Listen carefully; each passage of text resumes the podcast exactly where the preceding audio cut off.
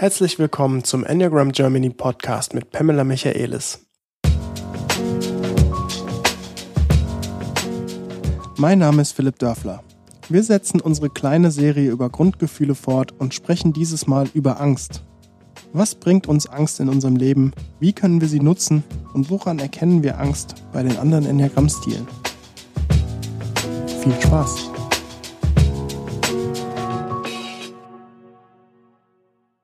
Ja, moin Pam. Guten Morgen, Philipp. Ja, wir machen heute weiter in unserer Reihe, die wir im Podcast Nummer 66 angefangen haben. Wir sprechen nämlich heute über ein weiteres der Grundgefühle, nämlich Angst. Wir haben bereits über Wut gesprochen und wir werden in Zukunft noch über emotionalen Schmerz beziehungsweise dann auch noch Liebe sprechen. Und jetzt machen wir mal weiter mit der Angst. Und ähm, die Angst finde ich faszinierend. Faszinierend aus vielen Gründen, aber der erste, der mir gerade in den Kopf kommt, ist, dass für mich Angst ist immer so ein Thema. Es fühlt sich immer so an, als wollte man es nie haben. Also für mich, ich, ich, so bei emotionalem Schmerz als Herzmensch würde ich sagen, ist auch nicht so angenehm, aber es ist zumindest nicht so, dass ich es sofort weg, es muss sofort weg sein, so, oder gar nicht erst gefühlt werden. Bei Wut denke ich mir, ja, hat so seinen Sinn, ne? Also man kann. Oh, Wut ist toll. Nee, genau, also Wut ist toll. Wut ist toll, aber ja. ähm, das kann ich jetzt besser sagen als früher. Aber früher ja. war Wut auch noch so, wenigstens ja. hat mir irgendwie was gebracht, aber Angst war immer so, Igitt, Igitt. Ja, ich weiß, was du meinst. Ähm, ich kann erinnern, meine Entdeckungszeit, ähm, dass man Gefühle im Körper spüren kann. Das wusste ich ja früher nicht. Da war ich ja fast 40, bevor ich ähm, entdeckte, dass man Gefühle nicht nur drüber reden, sondern auch im Körper spüren kann. Und ich habe es auf jeden Fall als die herausforderndste Gefühl erlebt. Es hat ja auch das Problem mit Angst ist, dass es kalt ist und dass es zusammenzieht. Mhm. Und es hat ein bisschen das Gefühl von Nichtleben, wo Wut so lebendig ist und so viel Energie, ein Energiespender, Lieferant ist. Aber Angst hat eher so eine Tendenz, uns ähm, eng zu machen. Ähm, aber das ist schon interessant, weil die Funktion Angst ist ja eine Funktion erstmal. Lass uns das immer wieder betonen. Es dient unser Überleben. Ähm, es macht Sinn, dass unser ähm, Nervensystem, dass unser Gehirn so ausgelegt ist für die Verarbeitung von Angst, dass unser Körper Angst spüren kann, um Gefahr überhaupt erstmal zu wissen, vielleicht bevor wir überhaupt Worte dafür haben, vielleicht bevor wir ein Verständnis dafür haben. Also es ist etwas sehr Sinnvolles, dass wir dann ähm, unsere ganze Energie für diesen Sprung, diesen Flucht ähm, aus der Gefahrzone rauszukommen.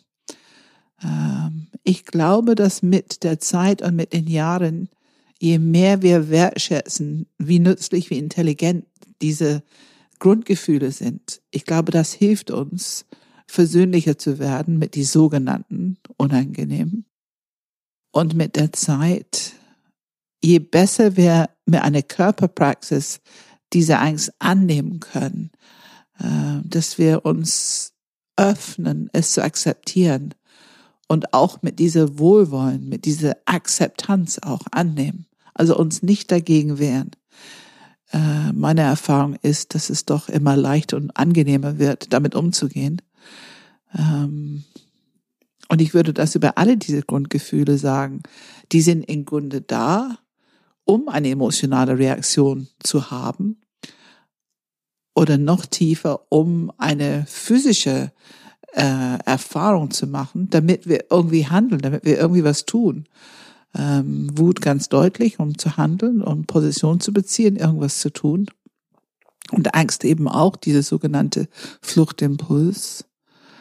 Ähm, wenn wir über Angst sprechen, dann. Äh, ja, lass uns mal kurz nochmal die Funktion ja. äh, darstellen. Ich will mal ganz kurz zurückgehen in der ich sag mal, Evolution. Ja. Also man kann sagen, dass Angst tatsächlich die Emotion ist, die man am schnellsten erkennen kann im Sinne von physischen, physischen Merkmalen. Also gerade früher Also wenn die, mh, wenn die, wenn das Weiße in den Augen sichtbar wird, oben und unten, und man die Augen quasi so aufreißt, ist das ja meistens verbunden mit Angst. Und das war Evolution, evolutionär gesehen extrem wichtig für uns, sofort zu erkennen, oh, da reißt jemand die Augen auf, da muss ich hinschauen, da muss ich gucken, was passiert. Und äh, Angst überträgt sich auch relativ schnell. Ähm, das ist sozusagen evolutionär eigentlich ja die, die mhm. Funktion von Angst. Mhm. Und jetzt sind wir in der Neuzeit. Ja, ja. Jetzt leben wir heute, Pam. Was, was ist die Funktion von Angst aus deiner Sicht? Also die Grundfunktion ist schon ähm, sehr ähnlich. Ähm, es warnt uns davor, dass wir in Gefahr sind, wobei wir heute wissen, es ist nicht so sehr eine physische Gefahr, das kann es auch sein. Also wenn du abends alleine durch eine Stadt läufst, die du vielleicht nicht so kennst und hörst Geräusche hinter dir oder dieses berühmte, da scheint jemand hinter dir im gleichen Schritt zu gehen, äh, dann würde ich sagen, dass die meisten Menschen würden da auch so eine Art Kribbeln im Rücken spüren und Angst spüren. Also es ist immer noch eine Warnung, achtsam zu sein, vorsichtig zu sein für dein physisches Überleben. Ähm, aber es ist natürlich auch eine Angst, ähm, sozial zu bestehen. Also immer wieder dieses ähm, in der Gruppe mit anderen Menschen, sozial zu bestehen, soziale Ängste.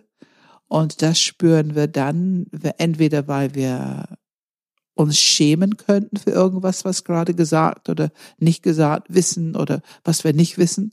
Im Kopfzentrum ist auch oft Scham da, Angst vor Gefühle alle Gefühle, weil die, die Scham, überhaupt was zu fühlen und das andere es sehen zum Beispiel, löst auch etwas sehr Unangenehmes aus, was die auch als Angst kennen.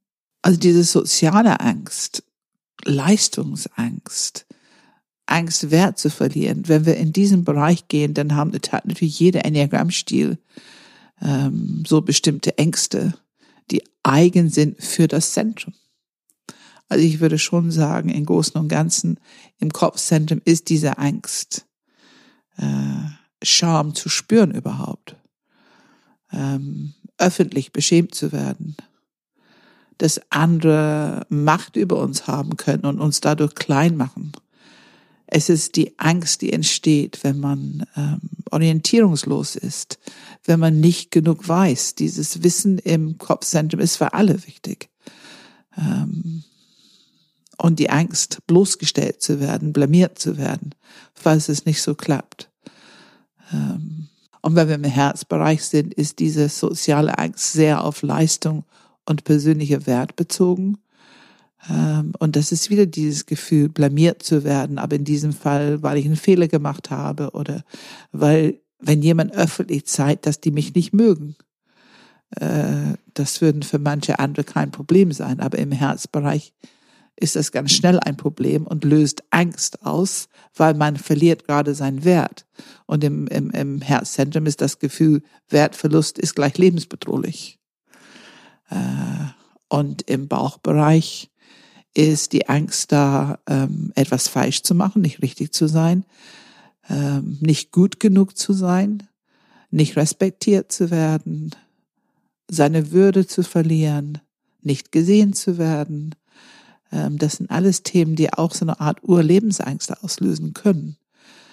Ähm, ich würde nicht unbedingt sagen, dass diese Angst sichtbar wird als Angst, sondern es kann ganz schnell eine andere Form nehmen. Also wir kompensieren, wir sind ja alle programmiert, wir kompensieren für unsere Angst genauso wie wir das für unsere Wut tun. Wir werden gleich darüber sprechen, woran könnte man bei den einzelnen Enneagrammstilen eventuell erkennen, dass sie gerade Angst haben. Bevor wir das tun, hast du gerade sowas gesagt wie, dass man die Angst ebenso wie andere Emotionen verbirgt manchmal. Also ja, manche genau. Leute verbergen die Wut, manche Leute verbergen ja, die Angst. Gefühlsmaschen. Ne? Gefühlsmaschen. Ich, meine Vermutung ist, dass die Angst oft am wenigsten innerhalb der, des Systems erkannt werde, erkannt wird und auch erkannt werden will und einfach am besten versteckt ist. Weil mit Wut zu reagieren, irgendwie auszuteilen oder sich zurückzuziehen, ein bisschen traurig zu sein, ist irgendwie häufiger erkennbar als Leute, die wirklich sagen, Ich stelle mich meiner Angst. Also wir müssen sehr vorsichtig sein, so globale Kommentare zu machen, weil das Thema, was wir jetzt haben, ist immer wieder, das ist genau, wo Biografie und Enneagrammstil sich mischen.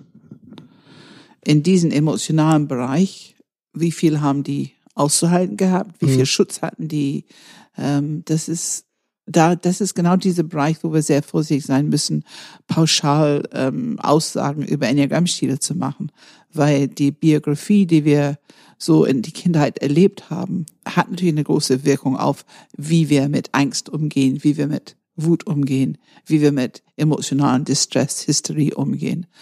Ähm, auch ich denke, Kulturkreis ist da sehr prägend. In manche Kulturkreise ist es okay. Ähm, ich denke, äh, in viele ähm, südlichen Kulturkreise ist es nicht so angebracht, dass ein Junge zum Beispiel Angst hat ähm, oder dass ein Mädchen Wut hat. Und es ist aber normal, dass sehr emotional ausgelebt wird. Also ich, ich sehe Spanien, Italien, ähm, je südlicher man geht, das ist oft mit sehr viel Lautstärke, ähm, Trauer bis zur Hysterie ausgelebt wird und das wird einfach als emotionale äh, normale Reaktion betrachtet, was ja in unseren Graden hier oben ganz sicherlich nicht der Fall ist. Ähm, und in meine britische Kulturkreis ist ganz deutlich stiff upper lip. Man zeigt mm. keine, äh, keine hohe Wogen in die Gefühlswelt, außer was sehr ähm, gesellschaftsfähig ist, ist Lachen. Und ich glaube schon, dass ähm, ein groß, also ich habe sicherlich gelernt, teilweise zu lachen, wo ich eigentlich Angst hatte. Es ist auch so interessant, wie gut verstehen wir, wie wichtig es ist, dass es diese Grund, ähm, diese Grundreaktionen im Körper sind, die für uns nützlich sind, uns am Leben halten, gerade Angst. Und das Gefühl im Körper, wenn wir es spüren, also wenn wir uns erden können und die innere Arbeit machen, dahin zu kommen, es zu spüren. Und das ist für die meisten Leute Arbeit. Die meisten Leute haben nicht einen direkten Zugang zu Spüren von Angst im Körper. Mm, mm. Äh, wir wissen, dass im Kopfzentrum springt es stattdessen im Kopf oder im Herzzentrum springt es stattdessen in eine Versuch, die Beziehung irgendwie beeindruckt zu machen, zu kitten, äh, die Beziehung irgendwie zu beeinflussen, äh, bis zur Manipulation. Und im Bauchzentrum ist es oft so, dass man eher eine energetische, ich sage mal, eine kämpferische Handlung bekommt oder zumindest eine sture ähm, Reaktion sieht. Ähm, Bei mir war es definitiv so. Bei mir. Sag, sag mehr Mhm. dazu. Also ich hatte Angst, äh, war für mich völlig fremd. Hast du eine Idee, was du Ich hatte quasi nie Angst. Ja. Hätte ich auch gesagt. Was hast du aber stattdessen gemacht, weißt du das? Performt.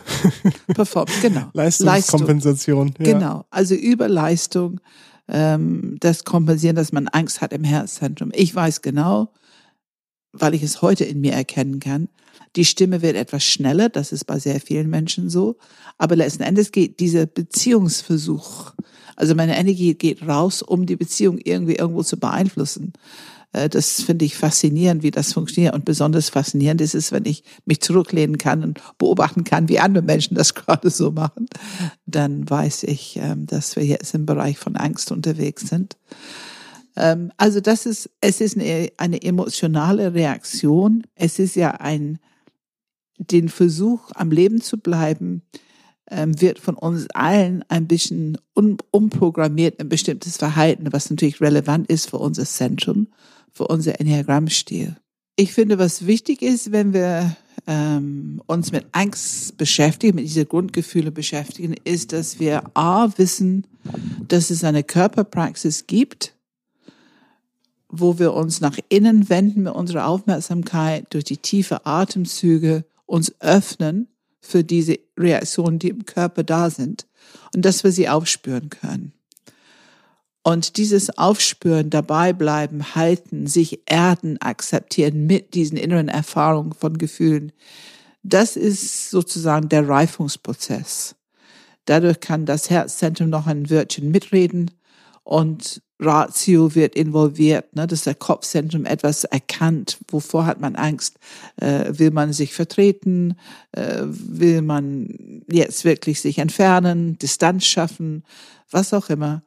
Ähm, es wird immer so sein, dass Angst instinktiv am Überleben teil. Also du wirst nicht viel dich erden und denken, wenn es auf der Straße plötzlich ein Geräusch gibt und du springst weg, hoffentlich. Oder wenn dein Auto plötzlich einen Schlag am Steuer bekommt oder, oder, oder. Also du wirst immer dann sofort reagieren. Dafür ist der Körper ausgestattet. Aber in diesen Situationen, wo emotionale Angst da ist, aufgrund von soziale Ängste, Reaktionen und so weiter, dann haben wir die Möglichkeit, im Kontakt damit zu kommen, es zu spüren, es zu akzeptieren, unser Herzzentrum dafür zu öffnen und mit Wohlwollen das anzunehmen. Also kein Widerstand leisten und dadurch auch unser Kopfzentrum zu involvieren in den Prozess, die Verarbeitung der Angst. Und das sind Reifungsprozesse, die uns einfach insgesamt im Leben weiterbringen. Was wir aber so ziemlich alle, würde ich sagen, zumindest in jungen Jahren programmiert sind zu tun, stattdessen ist irgendwie kompensieren, äh, unterdrücken, was andere stattdessen machen, ähm, ein, ein, ein Ersatzverhalten entwickeln, also ähm, viel reden oder ähm, viel Sport machen oder äh, viel Ferngucken oder Computerspiele oder also wir, wir können eine Ersatzhandlung entwickeln für Angst, so wie wir das für die anderen Gefühlen auch machen können. Also nicht unterdrücken, nicht dagegen stemmen, weil das ist es, was Leid auslöst. Wenn ich Angst zulasse, akzeptiere, annehme. Mit viel Liebe. Mit viel Liebe natürlich, mit mhm. viel Wohlwollen. Viel Wohlwollen. Wie ähm, was könnte mir passieren? Ich meine, das ist natürlich die klassische Sechserfrage, aber auch grundsätzlich die Angstfrage. Was könnte was, mir was passieren? Was kann dir passieren? Nur Gutes. Nur Gutes? Nur Gutes. Ach ja. Äh, wenn man den Mut aufbringt, die Angst zu spüren. Ähm, und das ist die Herausforderung. Das hast du ja auch gesagt und ich kann es auch sagen. Angst am Anfang zu spüren, kostet Mut, weil es unangenehm ist, weil wir es nicht gewohnt sind, weil wir es lange weggepackt haben. Ähm, wenn wir uns dann gewöhnt haben, dieses Gefühl, diese Kälte und Zusammenziehen erstmal im Körper zu spüren und wir lernen immer schneller diese Herzzentrum anzuwenden, also sofort mit Wohlwollen akzeptieren. Wir sagen immer, im Umgang mit Kopfzentrum brauchen wir Loving Kindness im Umgang mit die Reaktivität von Kopfzentrum, um Beziehung gut zu pflegen. Genauso hier drin mit uns, mit Angst. Wir brauchen diese gute Beziehung zu uns, diese warme, haltende, akzeptierende Wohlwollen für unsere Angst. Und wenn wir, je mehr wir uns daran gewöhnen, es ist halt nur normal. Es ist ja klar, gehört es dazu. Es ist normal, Angst zu haben, wenn du gerade die Treppe hochgehst, um eine neue Situation, die vielleicht ein bisschen herausfordernd ist. Es ist normal, ein bisschen Angst dabei zu spüren. Es ist normal, wenn du jetzt ähm, von der Zehnerbrett zum ersten Mal springen willst. Es ist normal, dass du Angst im Körper spürst, aber es muss dich nicht daran hindern, es zu tun wenn du einen Führerschein machst. Ähm, ich kann gar nicht beschreiben, wie viel Angst ich hatte, als ich meinen Führerschein gemacht habe und so weiter und so weiter. Also es gibt diese verschiedenen Situationen, wo es normal ist, es ist okay. Und je mehr man sich erdet mit diesem Gefühl, das akzeptiert, es Raum gibt im Körper und mit viel Wohlwollen atmet zurück in jede Zelle, dann wird die Energie frei und du hast eine Wahl. Du musst nicht dein kompensierende Ersatzverhalten äh, ausleben. Du musst nicht dein Programm laufen lassen.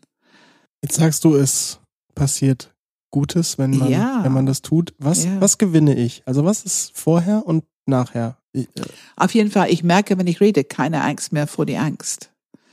Wenn ich mich heute vergleiche, wie ich mit Angst umgehe und wie ich zuerst damit umging, als ich lernte überhaupt das zu spüren und damit umzugehen. Das war schon am Anfang. Das hat viel Mut gekostet. Das war schon herausfordernd. Aber heute ist es Nun rede ich nun nicht über ganz schreckliche Situationen. Also ich habe ja eine, keinen Unfall in letzter Zeit oder so erlebt. Ich habe einen Unfall in 2008 erlebt. Da konnte ich einigermaßen mit Angst umgehen und da bin ich auch sehr aktiv damit umgegangen. Ähm, und ich kann erinnern, ähm, das Gefühl im Körper und diese, ich kann erinnern die Wirkung von Akzeptanz schon am Unfallort, schon als ich da saß, noch im Auto. Ich hatte noch mit keinem gesprochen. Äh, mir ist auch körperlich nichts passiert. Also ich will jetzt hier nicht dramatisieren, aber es war ein Unfall auf der Autobahn, ähm, die mich sehr erschrocken hat, weil ich es nicht hab kommen sehen. Und ähm, ich kann erinnern, wie mein Körper sich wieder entspannt hat und ich langsam bemerkt habe, äh, ah, ich scheine keine körperliche Schaden genommen zu haben. Ähm, und die nächste Frage war, hat irgendjemand anders, war, war irgendjemand verletzt? Und das hat sich schnell geklärt, nein, ist keine verletzt. Aber ich kann erinnern, wie es im Körper sich anfühlte. Und es ging relativ schnell, meinen Körper wieder frei zu bekommen von diesem Schreck und Angst und so weiter. Aber es hat ganz viel mit dieses, wie gut man sich erden kann und wie bereit man ist, seine ganze Lebendigkeit, so wie es da ist, sich dafür zu öffnen und es anzunehmen und natürlich auch die Verantwortung dafür zu nehmen. Denn es braucht schon eine Praxis. Die Verantwortung nehmen ist auch, dass man dieses Wohlwollen erinnert. Ähm, ich habe gerade wieder einiges erlebt, wo ich merke, wir reden schon sehr viel darüber im Podcast, aber unsere Welt hat noch sehr viel zu lernen über die Wirkung von unser Herzzentrum mit unserem Gehirn zusammen, mit unserer körperlichen Lebendigkeit. Die Wirkung ist wichtig. Zu merken, anzunehmen, sich dafür zu öffnen, zu akzeptieren und letzten Endes dieses Gefühl zu transformieren, weil das Gefühl wird transformiert in was Wärmeres in was wesentlich leichter äh, im Körper zu spüren. Und daraus entsteht Information. Und ich bekomme zum Beispiel vielleicht eine Information, dass ich etwas machen will oder nicht machen will, dass ich jemanden anrufen will oder nicht anrufen will.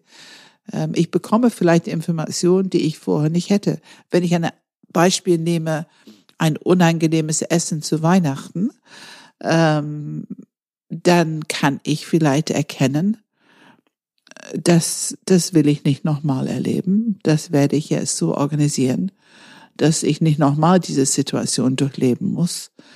Ähm, wenn man so weit ist und sich dafür öffnet und diese klare Entscheidung entsteht, das ist eine reife Entscheidung. Es ist nicht in Reaktion auf andere, ich muss es nicht ausleben als Reaktion auf andere. Ich kann für mich entscheiden, diese Art Situation möchte ich nicht in mein Leben haben. Wobei du jetzt vermischst du, also ich möchte differenzieren, präzisieren, vermischst du gerade ähm, quasi, also die Angst wird ja dem Kopfzentrum zugeschrieben und das, was du aber eben erklärt hast, ich will etwas tun, ich treffe Entscheidungen, ich gewinne Klarheit, ist ja Bauchzentrum. Ja. Was ist jetzt gerade, hast du gerade einen Prozess durchlaufen? Weil im, im ersten Schritt ist ja Angst für viele auch ein total diffuses Gefühl, wo man nicht genau beziffern kann. Klar, also Klarheit und Angst sind ja nicht oft Freunde. Nein, aber die werden Freunde, wenn man die Praxis macht. Genau, es ist eine sehr gute Frage, Philipp. Wir schreiben Angst die Kopfzentren zu. Aber Fakt ist, dass alle, also alle Menschen haben Angst zur Verfügung als ein Teil der Überlebensstrategie. Und Angst ist im Bauch zu spüren. Mhm. Erst wenn wir es nicht spüren, wenn die Programme laufen, dann springt es im Kopf.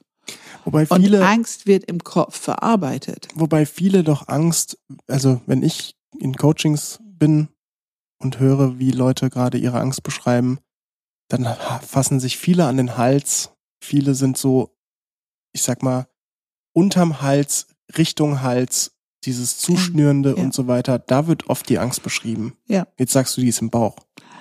Angst ist ein Körpergefühl.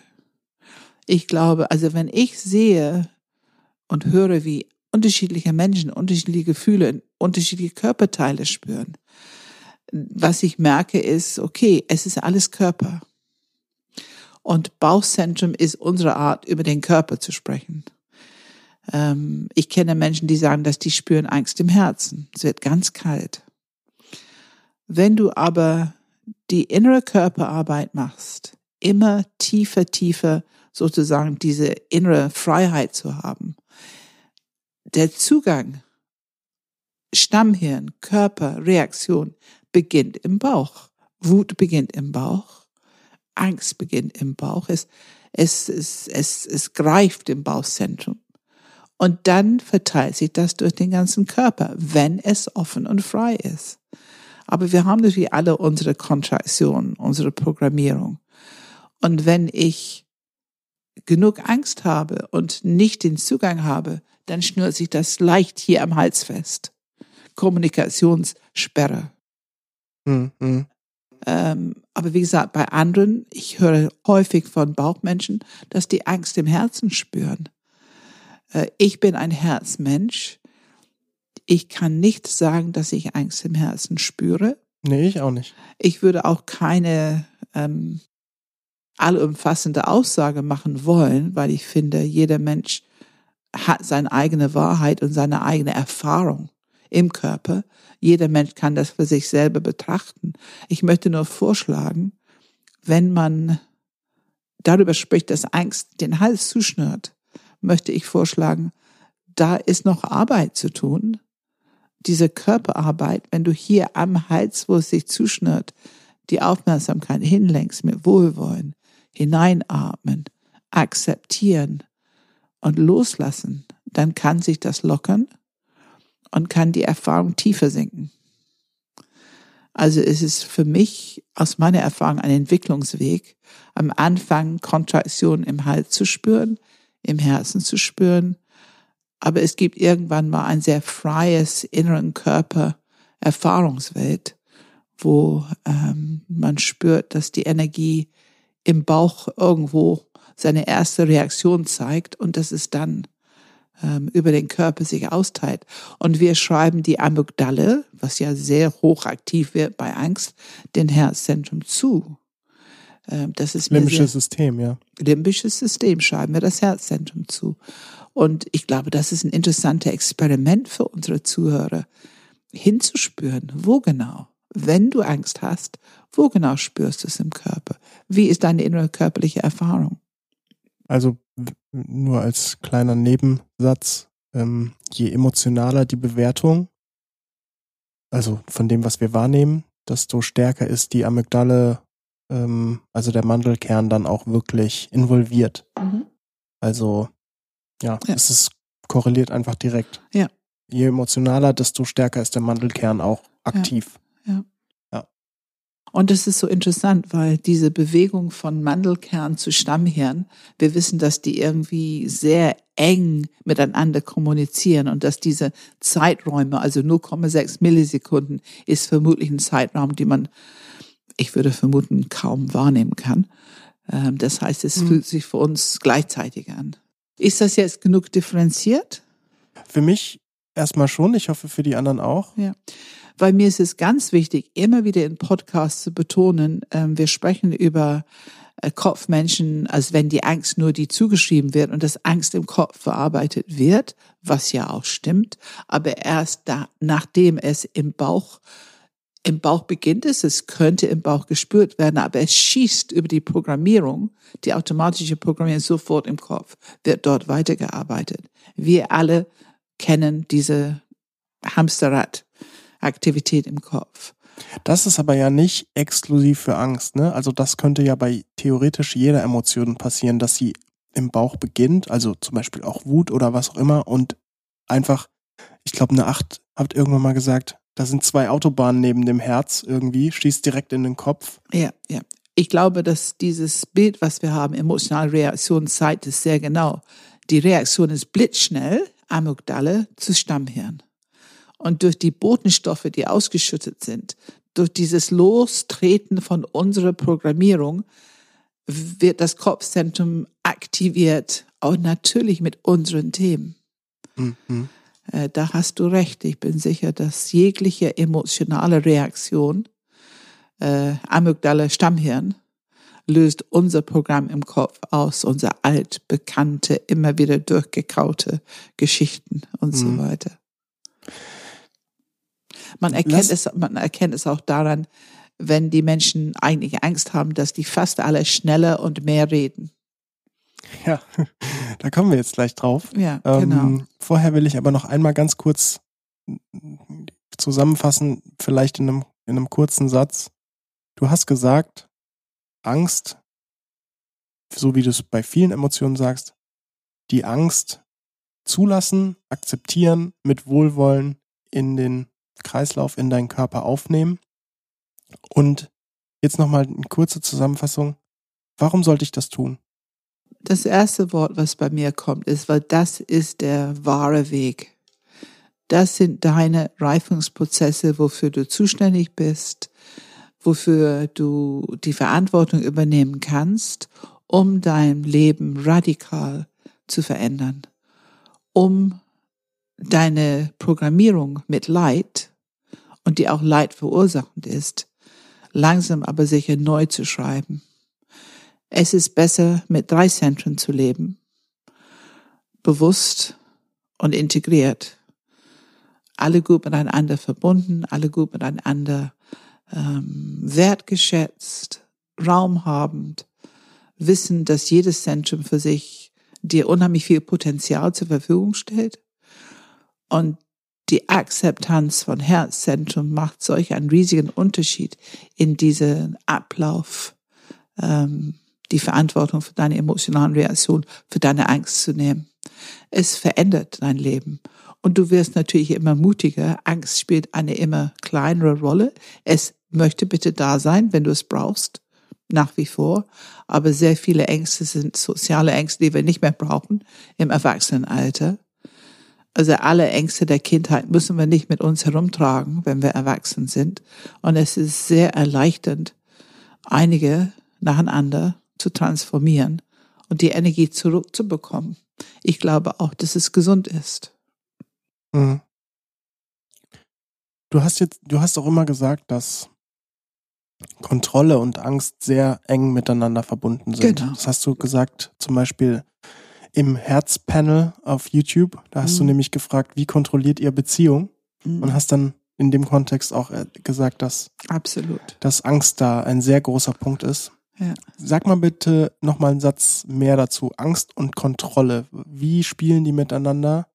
Also unsere soziale Programmierung basiert auf, natürlich ist Ego gesteuert und basiert auf ähm, kindliche Entscheidungen und kompensierenden Entscheidungen die zu der Zeitpunkt in dem Alter gültig sind, aber im Erwachsenenalter oft nicht wirklich mehr so viel Sinn machen. Die Kontrolle aber, das Gefühl von Kontrolle ist so gewohnt. Das ist unser Anker, unser Sicherheitsanker. Wie auch immer wir es machen. In jedem Enneagramm-Stil gibt es ein unterschiedliches Kontrollprogramm sozusagen. Kontrolle verlieren bringt dich komplett zurück erstmal in diese kindliche Ängste, warum wir damals das Programm entwickelt haben. Also du, das, deswegen kostet es so viel Mut, gerade am Anfang, diese Angst zu begegnen. Oder die Wut. Für die, die keine Wut im Leben haben, kostet das genauso viel Mut. Oder für die Bauchmenschen, diese Herzthemen zu begegnen, kostet das ganz viel Mut, für eine 891 ihr, ihr, ihr Herzschmerz zu begegnen. Jeder von uns hat Angst. Wir wollen nie wieder diese kindliche Dilemma spüren. Dennoch, wenn wir eine Bereitschaft haben, eine Körperpraxis, es zu spüren und anzunehmen, ohne die Geschichte uns zu erzählen, das ist das Magische, dass wir die Praxis machen, ohne uns unsere Geschichte zu erzählen, die dabei ausgelöst wird. Das, da müssen wir wirklich Stopp machen. Und da ist so viel Freiheit drin. Du bekommst so viel freie Wille zurück aus diesem automatischen emotionalen Kreislauf. Du bekommst ganz andere Möglichkeiten, mit derselben Situation umzugehen. Menschen, die dir früher bedrohlich waren, sind nicht mehr bedrohlich. Situationen, die für dich früher unmöglich waren, unmöglich zu bewältigen, die so viel Angst ausgelöst haben, Der sind Kl- es nicht mehr. Der Klassiker natürlich vorne irgendwie vor Leuten präsentieren, ne? Da hat Absolut. ja fast jeder eigentlich Angst vor. Ja, aber es verschwindet. Ähm, und Menschen werden in meiner Erfahrung immer spannender, immer interessanter, immer unterschiedlicher, je weniger die in mir irgendwelche soziale Ängste auslösen können. Man hat einfach immer wieder mit einer Gruppe von super interessanten Menschen zu tun. Ähm, ist das genug an Gewinn? Das ist, äh, jetzt hast du viel zum Gewinn gesagt, genau. Ähm, lass uns die Kontrolle aber nochmal ähm, angucken, wenn wir jetzt vielleicht die durch die neuen Enneagrammstile gehen. Wir wollen Mhm. ja jetzt einmal erklären oder beobachten, wie erkenne ich als Außenstehender, dass ein bestimmter Enneagrammstil gerade Angst hat? Weil meistens ja eine andere Art von Verhalten passiert, als die eigentlich passieren müsste, nämlich Entschuldigung, ich habe gerade Angst, so nach dem Motto. Ähm, irgendwie wird kompensiert. Das macht mir Angst. Genau, das macht mir Angst. Und die Frage ist, oder die Frage an dich wäre, kann man das durch Kontrolle auch unterscheiden? Also was kontrolliert diese, dieser Enneagrammstil gerade in diesem Moment? Ist das ein Unterscheidungsmerkmal für die, ich sag mal, für die Erkennung von Angst? Ich würde da differenzieren wollen und zwei Themen da ansprechen. Das eine ist, wie sehen wir, dass ein Enneagramm-Stil gerade Angst hat? Und das zweite wäre, wie sehen wir, dass es ein Thema mit Kontrolle ist oder was kontrollieren die, wenn die Angst haben? Ähm, ich würde bei eins anfangen, wobei es ist ein hochkomplexes Thema. Die Programmierung ist hochkomplex. Und wie ich immer wieder betone, es gibt einmal den Enneagrammstil und dann gibt es die Biografie. Und wir können im Allgemeinen über den Enneagrammstil sprechen, aber wir alle wissen nicht, alle diese unterschiedlichen Biografien, wie die das Thema auch beeinflussen. Gerade- Deswegen ist jeder Mensch bleibt einzigartig. Gerade bei Angst, ne? Gerade bei Ja. Angst, das, was da alles sein kann, was wir alle nicht wissen. Aber dennoch kann man vielleicht so ein bisschen, ich versuche es ein bisschen zu vereinfachen, vereinfachen. Ähm, bei eins ist natürlich diese Kontrollieren, ich bin gut, ich bin richtig, ich bin ein gutes Mädchen und ich habe Recht. Und wenn das in Frage gestellt wird, indem ein Fehler aufgedeckt wird, jemand kritisiert oder jemand nur konfrontiert und nicht akzeptiert, was die gerade für eine Aussage machen, das kann schon diese inneren Beobachter in Panik versetzen. Und ähm, dann wird, es gibt, also ich habe eine Eins in unserer Gruppe, sie sagt, ich werde knusprig. Ähm, dann werden die so ein bisschen ähm, spitz und eng und man merkt genau, dass das ganze System hat sich verengt gerade. Da ist nicht sehr viel Spielraum für andere Meinungen oder so. Das ganze System ist aus, jetzt, aber doch habe ich jetzt recht. Ähm, und dann merkt man, dass man selber ein bisschen das Gefühl bekommt, von, naja, es lohnt sich vielleicht jetzt nicht so richtig noch mehr zu sagen, weil ich glaube nicht, dass mein Gegenüber gerade offen aktiv zuhört. Die sind viel mehr damit beschäftigt, Recht zu haben und sich zu vertreten, die Kontrolle über dieses Grundgefühl in sich zu behalten, dass ich okay bin, weil ich gut bin, weil ich richtig bin, weil ich richtig liege. Oder es richtig ist. Ne? Das ist ja immer sehr depersonalisiert. Es richtig ist, es so und so zu machen. Bei zwei, ich würde sagen, bei zwei, drei und vier, ähm, im Herzzentrum merkst du, dass es Kontrolle in Beziehung ist. Und es wird ganz schnell ein Beziehungsthema.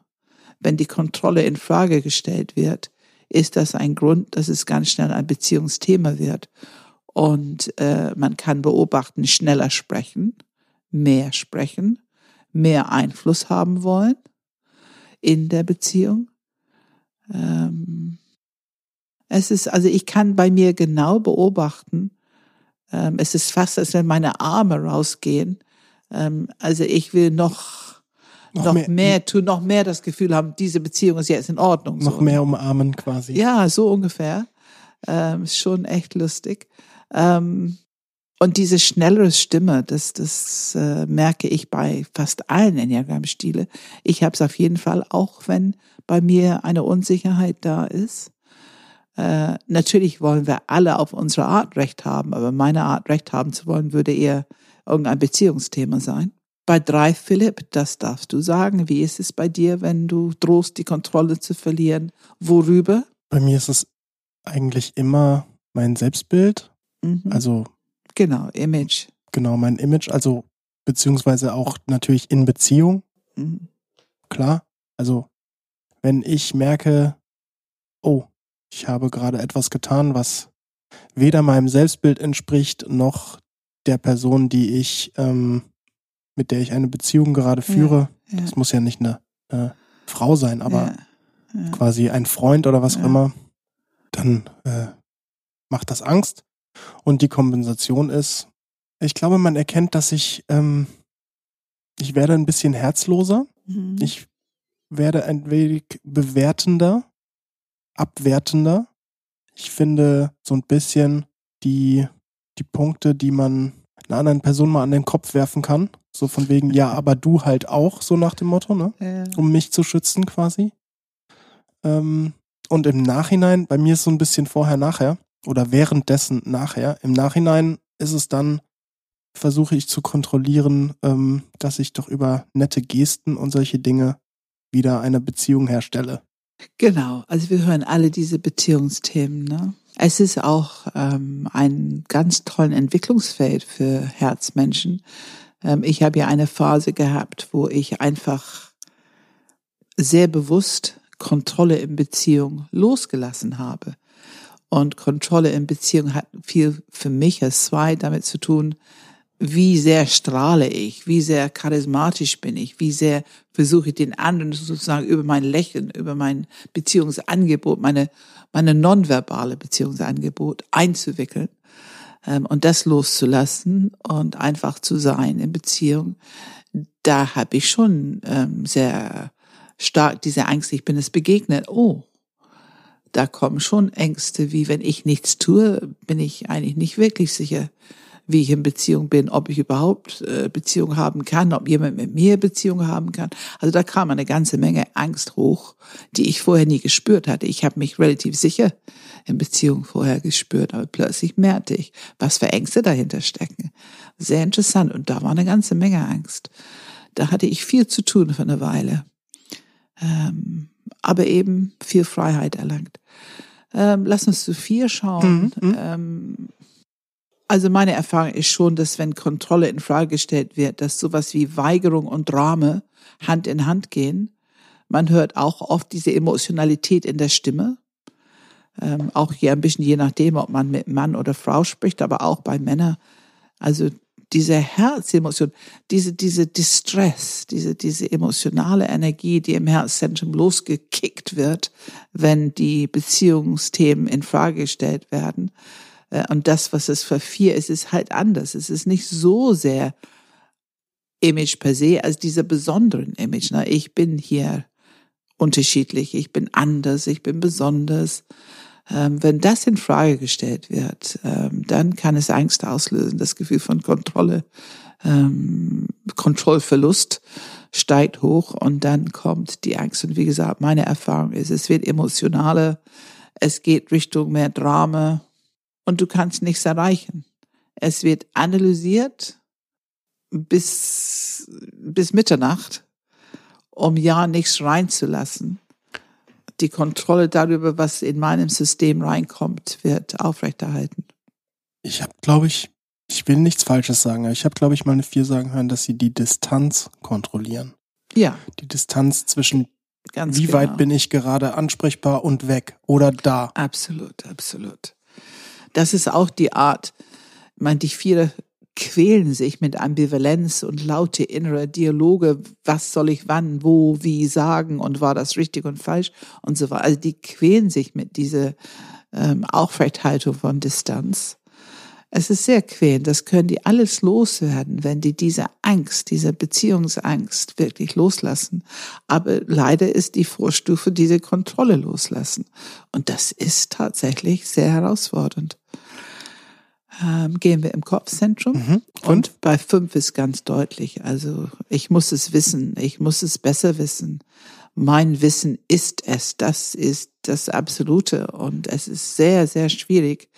Ähm, viele würden sagen, es lohnt sich nicht, mit einer fünf zu argumentieren, weil äh, die wollen doch nicht, äh, zumindest nicht, wenn die Autonomie, also wenn die Kontrolle an ist, wenn der die Kontrolle die Macht hat, dann wollen die nicht aufmachen, um ein anderes Aspekt von Wissen aufzunehmen. Was ganz anderes ist es, wenn die in eine vertraute Interessensgemeinschaft sind, zum Beispiel in einer Enneagrammwelt, wo alle dasselbe Wissen teilen wollen, dann, äh, dann ist es nicht äh, so schwierig. Aber so ein normales, ich sag mal, ein Alltags Auseinandersetzung oder Klärung mit einer Fünf ist nicht so einfach, wenn die. Was ist denn der Unterschied zwischen 1 und 5? Was ist der Unterschied zwischen Recht haben und besser wissen? Die Kontrolle. Ne? Gute Frage. Wenn wir sagen, was der Unterschied ist, der Unterschied ist natürlich einfach das, was es ist. Also der eine will Recht haben, der andere will es besser wissen. Und da das, das besser wissen bezieht sich auf die Information. Und es wird, ähm, es ist auf jeden Fall so sehr viel lebendiger bei eins, weil die Energie rauskommt. Die wollen Recht haben und die benutzen auch ähm, ihr, äh, ihre Bauchenergie dabei. Man spürt auch, finde ich, relativ leicht die Wut bei eins. Bei fünf ist es nicht so, dass man Wut spürt. Es ist auch nicht so, dass man Angst spürt. Man sieht es in den Augen manchmal. Aber ähm, es gibt so eine es, es wirkt schon leicht arrogant, dass die es einfach besser wissen, dass es eine Tatsache ist, an dem nicht zu diskutieren ist. Ähm, und wenn die noch mehr herausgefordert werden, dann, ähm, dann können die auch ähm, ein not okay Gefühl vermitteln an der andere Person. Ähm, ich würde nicht unbedingt sagen, dass Einser das tun, aber Fünfer haben schon eine Gabe, äh, man stellt sich schon über den anderen, wenn man meint, dass man das besser weiß. Ne? Eine gewisse Arroganz drin. Und das lädt den anderen ein, sich so ein bisschen kleiner zu fühlen. Ich bin jetzt natürlich in Beziehungsthemen hier. Ähm, aber wenn eine fünf Angst hat, dann stellen die Fragen. Und die stellen Fragen, wo du dich fragst, wo kommt solch eine Frage her? Es ist eigentlich nicht wirklich relevant für das Thema jetzt, aber die Frage kommt. Hm. Ähm, oft mit einer höhnischen, sarkastischen Stimme und, und, und. Ja, bei Sex, Angst kann Attacke auslösen. Viele haben, spüren ihre Angst eben nicht, wissen gar nicht, dass die Angst haben. Und dann kann sehr schnell eine Attacke, ähm, so eine Art Zickigkeit, ähm, bis zum Rundumschlag. Also es kann manchmal ziemlich doll sein, die Attacke. Ähm, und wenn die eher sich einlassen, wenn die eher phobisch sind, wenn die eher über Angst sprechen, dann bekommt man ein Scheu und Sprachlosigkeit und ähm, wenig Dialog. Und man sieht praktisch diese Bewegung nach hinten, dass der Flucht schon im Gange ist. Sprachlich, gedanklich und auch notfalls im Verhalten. Wo, was kontrollieren die? Die Sechse kontrollieren natürlich über alles, nicht fremdbestimmt zu werden. Äh, die kontrollieren ähm, nicht blamiert zu werden, also nicht beschämt zu werden, also ihre Gefühle. Und die kontrollieren natürlich, die haben diese Aufgabe, wach zu sein und zu merken, was passieren könnte. Und kalt erwischt zu werden, dass irgendwas passiert, was die nicht vorausgesehen haben oder so, ist schon sehr ähm, unangenehm. Von hier draußen würden wir vielleicht sagen, es ist ja etwas passiert, was die nicht vorher gesehen haben. Ganz normal passiert. Für uns anderen vielleicht jeden Tag. Aber für eine Sechs darf das nicht passieren. Und das kann eine ganz schöne Reaktion auslösen. Und wenn es gekoppelt ist mit dem Gefühl, fremdbestimmt zu sein. Jemand anderes entscheidet über meine Zeit, weil die gerade einen Termin abgesagt haben. Jemand anderes entscheidet über meine Zeit, weil die gerade zu spät gekommen sind. Und, und, und. Also wenn es etwas ist, was auch noch für mich fühlt, wie die bestimmen über mich, meine Zeit, mein Geld, was auch immer, dann kann es eine ganz schöne Reaktion auslösen. Also die, ähm, ich finde auch immer spannend, die Geschichten, ich will gar nicht zu viel zu Sex sagen jetzt, aber die, auch immer, wenn sie eine Geschichte erzählen, finde ich, die Sechser, dann kommt oft, ist oft das Highlight der Geschichte, dass sie es nicht erwartet haben, was jetzt passiert ist. Mhm. Hm. Also so, als wäre das der Hauptmittelpunkt und ey, und dann ist das passiert und ich habe es überhaupt nicht kommen sehen. Also Ja. dieses, Ja, ja, ja, Ja. ja. Ja, aber das, worauf man fokussiert, was nicht sein darf. Ne? Also ich finde, wenn man diese Programmierung von den verschiedenen Enneagrammstile kennt, dann kann man es immer wieder und überall erkennen. Man sitzt manchmal und hört zu, was Leute erzählen und man hört einfach ganz typisch, ne, so sechs oder sieben oder ja, oder dann hat sich die Person so verhalten, wie sie sich normalerweise nicht verhält. Was ich dann total komisch, so, ne? So total komisch fand. Ja. Und ich würde das wahrscheinlich nicht wahrnehmen, wie die normalerweise sich verhalten oder jetzt gerade nicht so verhalten, wie die sich normalerweise verhalten. Da hat man auch schon die Sprache drin. Ne? Ja, und Sieben. bei, bei sieben, ähm, natürlich ist das Erste, was ähm, mir einfällt, ist nicht limitiert sein. Äh, das ist, steht auf jeden Fall sehr hoch im Kurs, nicht limitiert sein. Ähm, die Angst, nicht limitiert zu sein und die Angst, nicht beschämt zu werden, hängt auch ein bisschen mit Nichtwissen zusammen. Es hängt ein bisschen mit emotionalen Wahrheit zusammen. Also ich finde fünf, sechs und sieben, alle wie die da sind, sind keine Meister darin, emotionale Eloquenz und äh, Offenheit und Ehrlichkeit.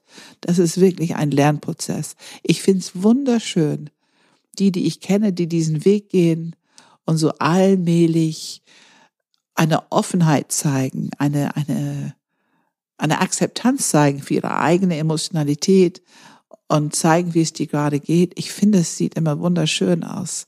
Also ein Kopfmensch, der jetzt wieder so Bauch und Herz hinzugewonnen hat, ist für mich ein, ein sehr, sehr attraktiver Mensch.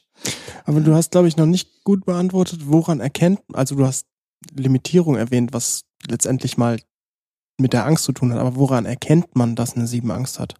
Was, wie kriegt man das mit? Ich finde, wie bei Sex auch, es gibt leicht sowas Attackierendes. Ähm, es kann auch einen Fluchtimpuls geben, wo eine Sieben plötzlich über was ganz anderes spricht und geht. Und man selber hängt so ein bisschen in der Luft und fragt sich, was ist da gerade passiert? Also man ist mittendrin und denkt, das geht so weiter und plötzlich gibt es einen Abbruch und in irgendeiner Art und Weise ein Flucht. Und wenn es nur, ups, ich muss mal eben telefonieren. Aber diese Fluchtimpuls kann man oft beobachten, wenn es ähm, für die Sieben unangenehm wird.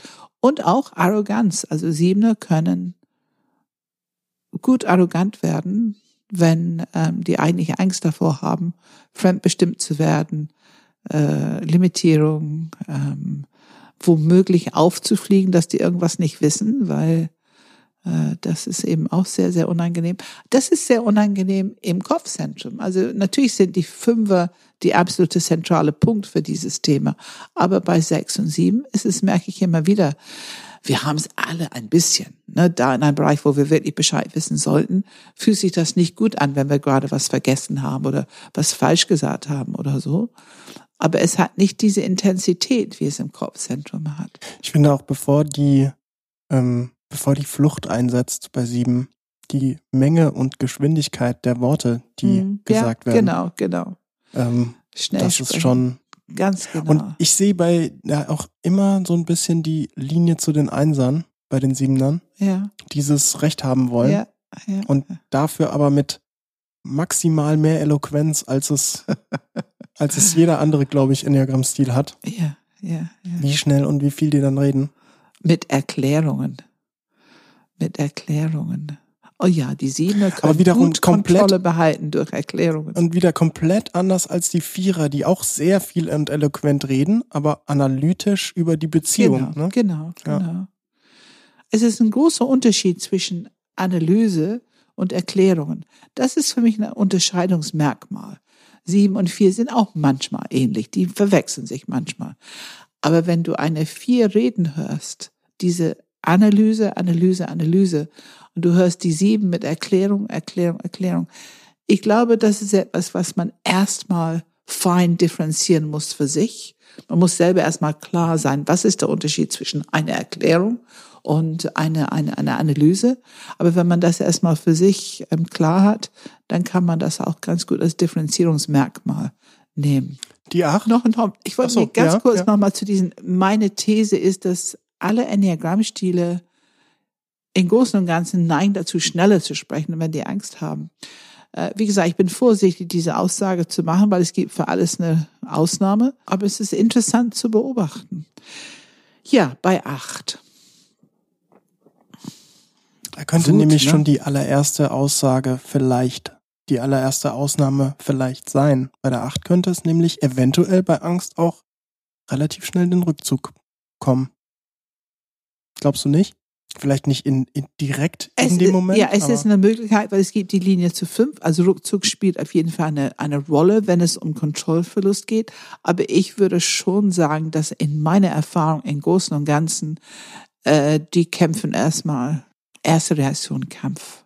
Erstmal Waffe ziehen, verbale Waffe ziehen, Vorwurf, ähm, da das System versucht zu schließen, Leugnung, Abwehr, und du hast Schuld. Du bist in Unrecht, du hast was falsch gemacht, du hast Schuld. Ähm, das kenne ich als schnelle Reaktion. Der zweite Reaktion ist oft sehr emotional. Ähm, wenn man Achter gut kennt, dann kann man auch oft hören, wie das Herz so durchkommt und eben diese Herzdistress, diese, diese doch sehr starke emotionale Energie, das ist ja bis Hysterie, ne? das hört man in der Stimme von Herzmenschen öfter mal und das hört man auch manchmal in der Stimme von einer Acht, wenn die Angst haben. Erstmal Attacke und dann dieses Distress, diese emotionale äh, Ergriffenheit. Ähm, wirklich Angst in die Hilflosigkeit. Also Kontrolle darüber, dass die wissen, was zu tun ist und dass die auch die Kontrolle über das haben, was getan wird. Und wenn die drohen, in diese Hilflosigkeit, diese Ohnmacht abzudriften, dann ist die Angst groß. Ähm, auch entwürdigt zu werden, respektlos behandelt zu werden, das ähm, löst. Das ist ein Angstthema und es löst Kampf aus. Ich weiß auch, dass wenn Achte wirklich sehr unter Angst leiden, dass die teilweise physische Merkmale haben, also Bauchschmerzen, Durchfall, ähm, dass die die ähm, Kribbeln im Haut haben und so weiter. Also ich höre öfter, dass die physische Merkmale haben, weil eben die sind direkt am Bauchzentrum, also dass die leben, die sind es, ne? die erfahren es ganz körperlich. Also ich habe immer das Gefühl, wenn eine Acht Angst hat, zumindest nehme ich das so wahr bei den Achtern, die ich kenne, dann werden die so ein bisschen wuseliger. Dann rennen die so ein bisschen manchmal so planlos, han also sie handeln, aber du merkst nicht so richtig, ist es jetzt wirklich, also vielleicht hat es Priorität, dass ich zweifle jetzt nicht die Priorität an in dem, was sie gerade tun, aber es ist so, nochmal in den Raum und da noch was vergessen und bevor man dann wirklich was tut, ist irgendwie plötzlich, ist man sechsmal im gleichen Raum gewesen. So dieses Wuselige, ich weiß nicht, ob du das bestätigen kannst, aber so kommt mir es manchmal vor. Ähm, ich bin jetzt nicht. Ich habe im Moment kein Beispiel vor mir. Was ich weiß, ist, dass Also Achte so die, die strukturlos. Also ich glaube, vielleicht, Das ah, ist das ich glaube, Wort, das, ja. was du meinst, Mhm. dass die dann strukturloser werden. So, wo, wo waren jetzt nochmal meine, äh, ähm, meine Schlüssel, also und dann irgendwie in 18 Räume reinrennen, obwohl man eigentlich schon längst aus dem Haus sein müsste und ein bisschen strukturloser, ja, vielleicht ist das das richtige Wort, ja. Die verlieren Struktur, ne? Und ich glaube, Strukturverlust löst sehr viel Angst bei Achter aus. Muss also überhaupt im Bauchzentrum. Ähm, Struktur, strukturlos, das sind so Felder, das sind Themen, die leicht ähm, Angst auslösen können.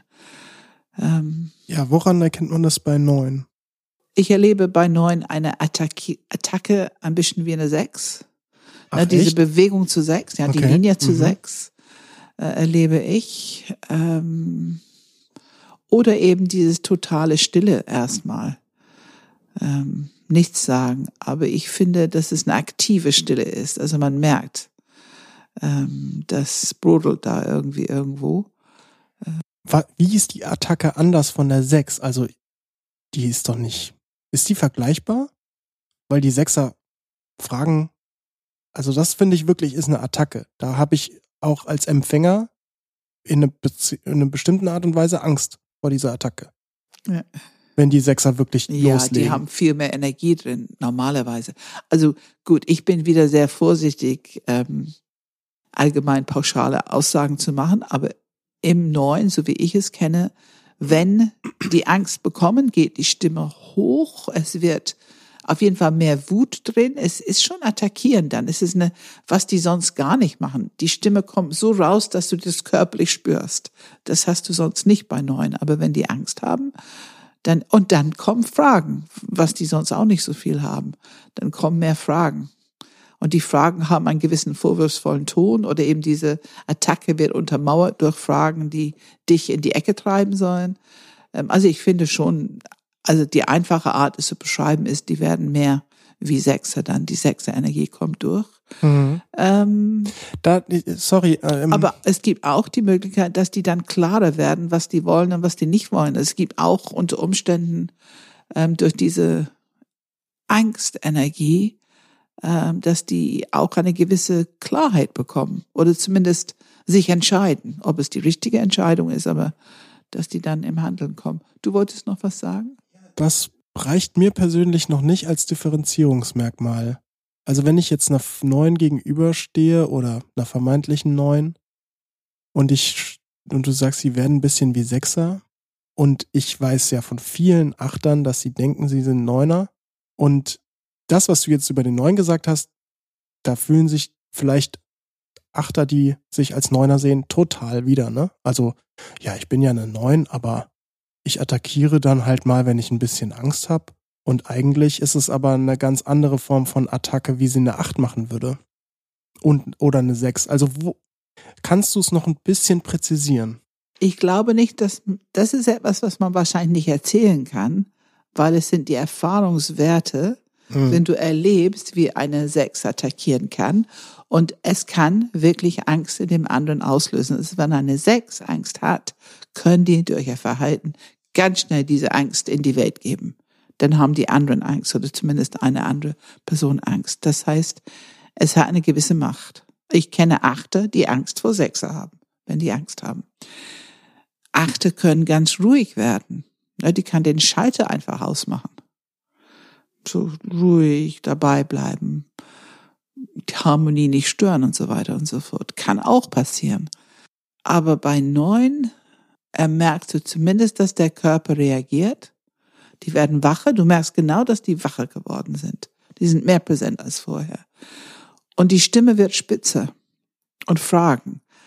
Ähm, aber kann man das beschreiben? Es ist eine andere Qualität als eine Sechs normalerweise. Aber ich glaube, man musste Erfahrung mit ein paar Sechser haben, eine Erfahrung mit ein paar Neun mhm, und dann würde mhm. man es unterscheiden können. Ja, das ist immer dieses mhm. Thema mit Differenzieren, Präzisieren. Deswegen mündliche Tradition. Wir wollen gerne, dass es aufgrund von realen Erfahrungen passiert, ähm, damit man eine Wert hat, wo man, man vergleichen kann. Ja, aber eine interessante Unterscheidung. Ich würde aber auch sehr vorsichtig sein als Unterscheidungsthema. Natürlich ist das eine von dieser 100 in diese, genau, also ja. nicht nur darauf entscheiden, ob jemand eine 6 oder eine 9 ist. Aber eine Unterscheidung, die man, glaube ich, ganz gut nochmal hervorheben kann, ist der Unterschied, dass die Neuner Fragen stellen, potenziell, eventuell, und die Achter, also ich habe da Acht, glaube ich, wenn sie Angst hat, noch nie wirklich Fragen stellen hören. Selten, sehr selten. Zumindest mehr als eine. Also wenn es wirklich eine ja, ein Batterie, eine Batterie an Fragen habe ich eine Acht, glaube ich, noch nie ja, stellen hören. So. Ja, Selten, sehr selten. Ja, wir sagen schon in allgemeine. Gestern hatte ich wieder eine, eine Frage, zwei höchstens, aber dann ist auch gut. Ne, mhm. Das, ob, ob du sie fragst oder ob sie dich fragen, aber dann ist auch gut. Dann muss es gut sein. Das muss lang. Also diese ganze Batterie, was man so im Kopfzentrum hat. Ich habe auch öfter mal eine Acht. Äh, ich arbeite mit ein paar Achtern zusammen, unterschiedlichen Menschen und ähm, es ist wirklich so eine Frage, meistens so, ja, hast du alles gut verstanden? Und dann soll die Antwort eigentlich sein, ja. so ein Nein in dem Moment ist einfach nicht, ja, jetzt, ja, okay, dann frag halt weiter. Was so. für eine Antwort kommt? Bitte? Was meinst du, was für eine Antwort kommt statt ja? Nee, nee, äh, umgekehrt. Also ähm, die Acht fragt mich, ja. hast du alles gut verstanden? Ja. Und ich sage dann, ja, da sind noch zwei Punkte, die ich gerne so klären würde. Und dann merkst du auf der anderen Leitung schon so. Genervt. Ja, okay. Ganz genau. Ja. Da haben wir dieses Thema, weil diese achte Thema mit Schwarz-Weiß, Differenzieren ist nicht so, äh, ist ein bisschen lästig. Allerdings, wenn die selber differenzieren wollen, ist es was anderes. Also Achte können schon gut differenzieren, wenn die die Kontrolle haben und die Verantwortung haben und zum Beispiel ein, ein Pamphlet entwickeln, dann können die sehr akribisch und auch dann gut differenzieren und so weiter und so fort. Okay, haben wir alle jetzt, ja. Ja, jetzt haben wir alle. Ja. Ich würde gerne als letzten Punkt noch zwei Kleinigkeiten erzählen, die ich nämlich auch wieder wissenschaftlich gefunden habe, um das Thema Angst nochmal abzurunden. Was ich an Angst auch spannend finde, ist, dass ähm, es, Angst kann die, die Meinung von Menschen verändern ohne Fakten. Mhm. Das hat die Kraft, die Angst hat. Also diese, dieses ansteckungsfähige, Menschen anzustecken mit Angst, das kann, das kann ganz oft passieren, ohne dass man überhaupt irgendwelche Daten bekommt. Und ein Beispiel dafür äh, ist ne, Rauchen, ähm, Angst vor Rauchen äh, oder ähm, Angst davor zu wählen, nicht zu wählen, ähm, Klimawandel, Klimawandel und die und die Sache ist, Ausländer. dass es in zwei Situationen besonders gut funktioniert, dass sich Angst verbreitet. Das eine ist, wenn Menschen äh, gestresst sind, dann funktioniert es sehr gut. Mhm. Und das andere ist, wenn, äh, wenn man etwas nicht, wenn man Menschen dazu verleiten soll, etwas nicht zu tun. Also eine, nicht eine Handlung, sondern eine Nichthandlung. Also ähm, zum Beispiel, ja, das äh, Beispiel mit, äh, mit Impfen. Impfen, wenn man schon sozusagen das Gefühl hat, äh, okay, ja, impfen, ähm, mein, mein Baby, mein Säugling, den muss ich ja, man ist schon so ein bisschen vielleicht zögerlich, den zu impfen. Dann wirkt Angst extrem gut mit Angst, ja, mit Angst schüren, Mhm. die Leute dazu zu bewegen, nicht die, Mhm. die Kinder impfen zu lassen. Mhm. Ja, ähm, das fand ich ganz spannend. Ähm, die haben nämlich dann quasi äh, erwähnt, dass Angst kein guter Motivator ist, um Handlung zu erzeugen, aber dafür Hoffnung. Hoffnung ist dann, ne, das ist ja auch wieder das Gegenspiel, die sechs mit der Angst, die Mhm. drei mit der Hoffnung. Hoffnung ist sozusagen ein wesentlich besserer Motivator für Handlung. Ja, und ich glaube so grundsätzlich, also ein Leben aus Angst, das ist einfach kein, kein, kein, ja, kein guter Motivator, wie du sagst.